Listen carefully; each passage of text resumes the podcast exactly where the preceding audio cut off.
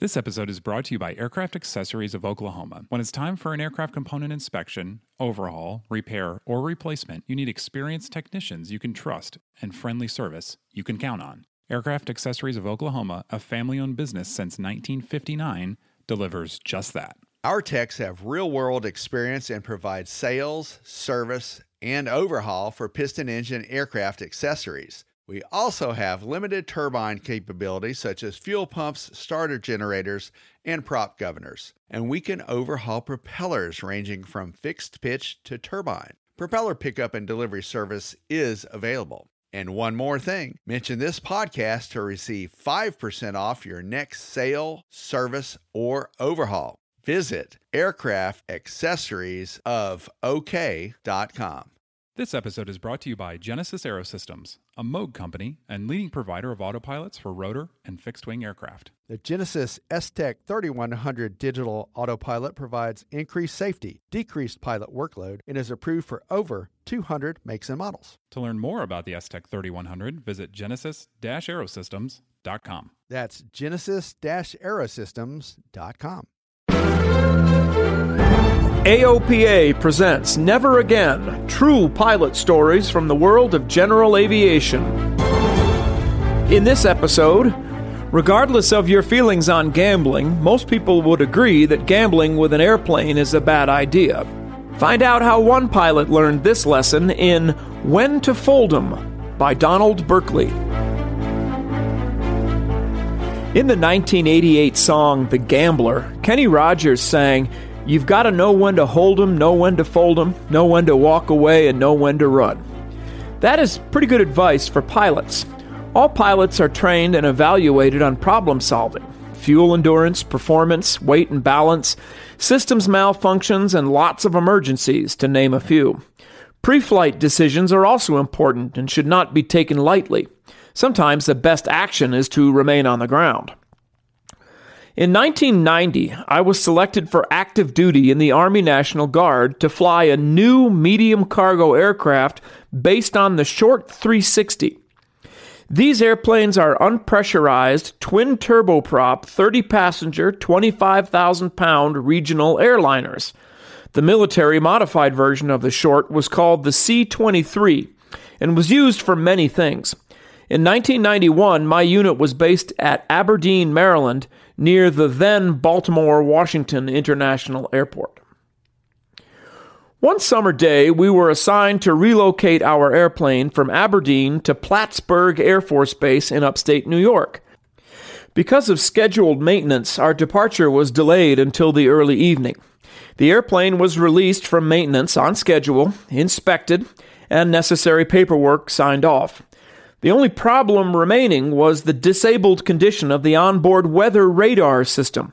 According to the minimum equipment list, the airplane was legal for IFR dispatch without the weather radar, providing a storm scope is installed and operational.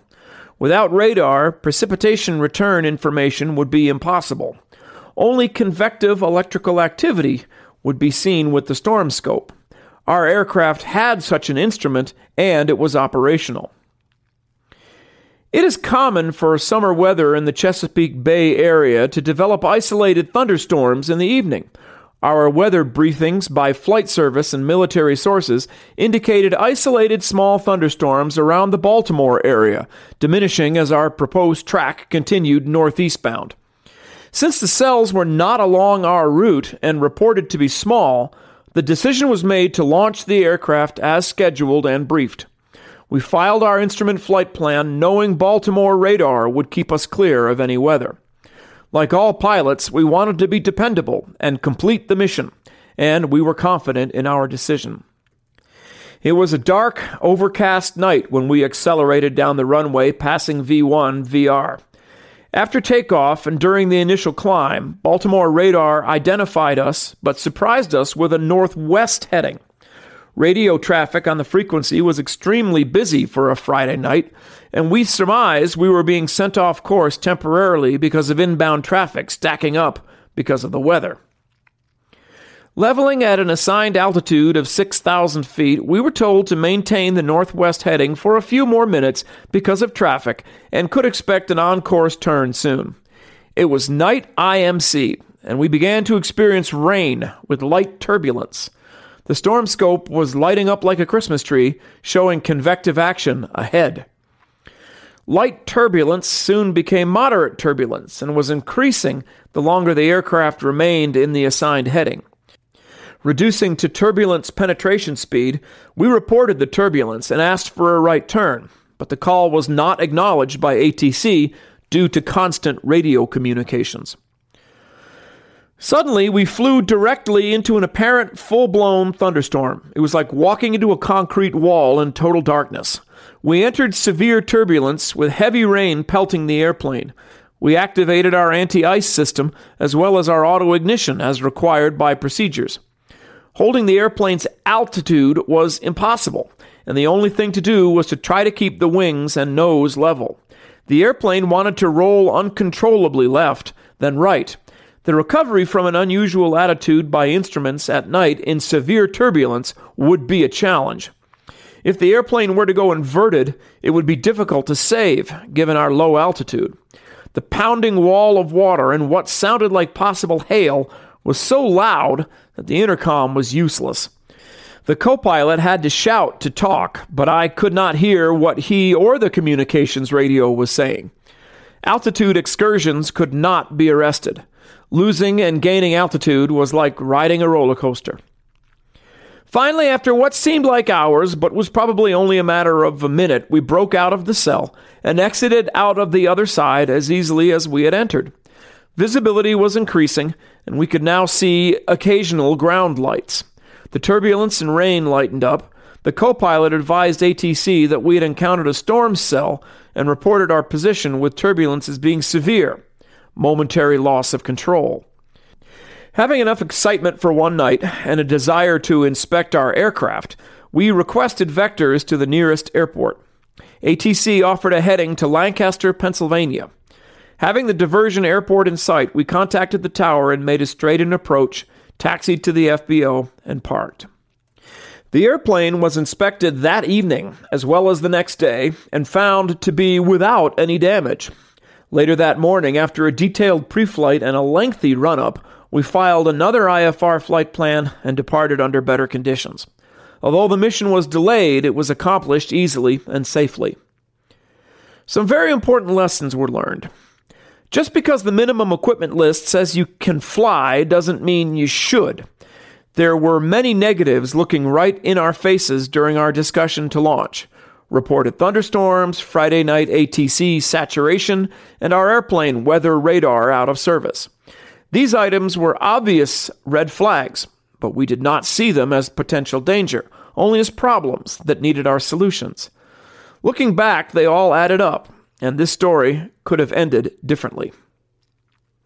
Small, isolated storm cells often merge together to form much larger cells with greater intensity. Weather can change faster than weather agencies are able to report these changes. Last, you cannot and should not depend on ATC to keep you out of adverse weather. Remember, their first responsibility is traffic separation. It makes no difference if you are flying a Boeing 777 for a major carrier or building solo time in a Piper PA-28. The FARs are clear. The pilot in command is responsible for the safe operation of the aircraft. We had complete authority to refuse this flight, and no questions would have been asked. We freely chose not to exercise that right. Like Kenny Rogers once said, you have to know when to walk away. For many years after this incident, I would often visit with crew members from my old unit and on board that flight. Although we occasionally disagreed on many subjects, we always agreed on one thing. We would never do that again. The Never Again podcast is brought to you monthly by AOPA, the Aircraft Owners and Pilots Association. You can find more Never Again stories online at aopa.org by typing Never Again into the search box. While you're there, check out AOPA's mobile flight planning app, AOPA Go, as well as the many free training and safety courses from the Air Safety Institute. Find all of this and more at AOPA.org. The Never Again podcast is produced by Royce Earle. Thanks for listening. Fly safely.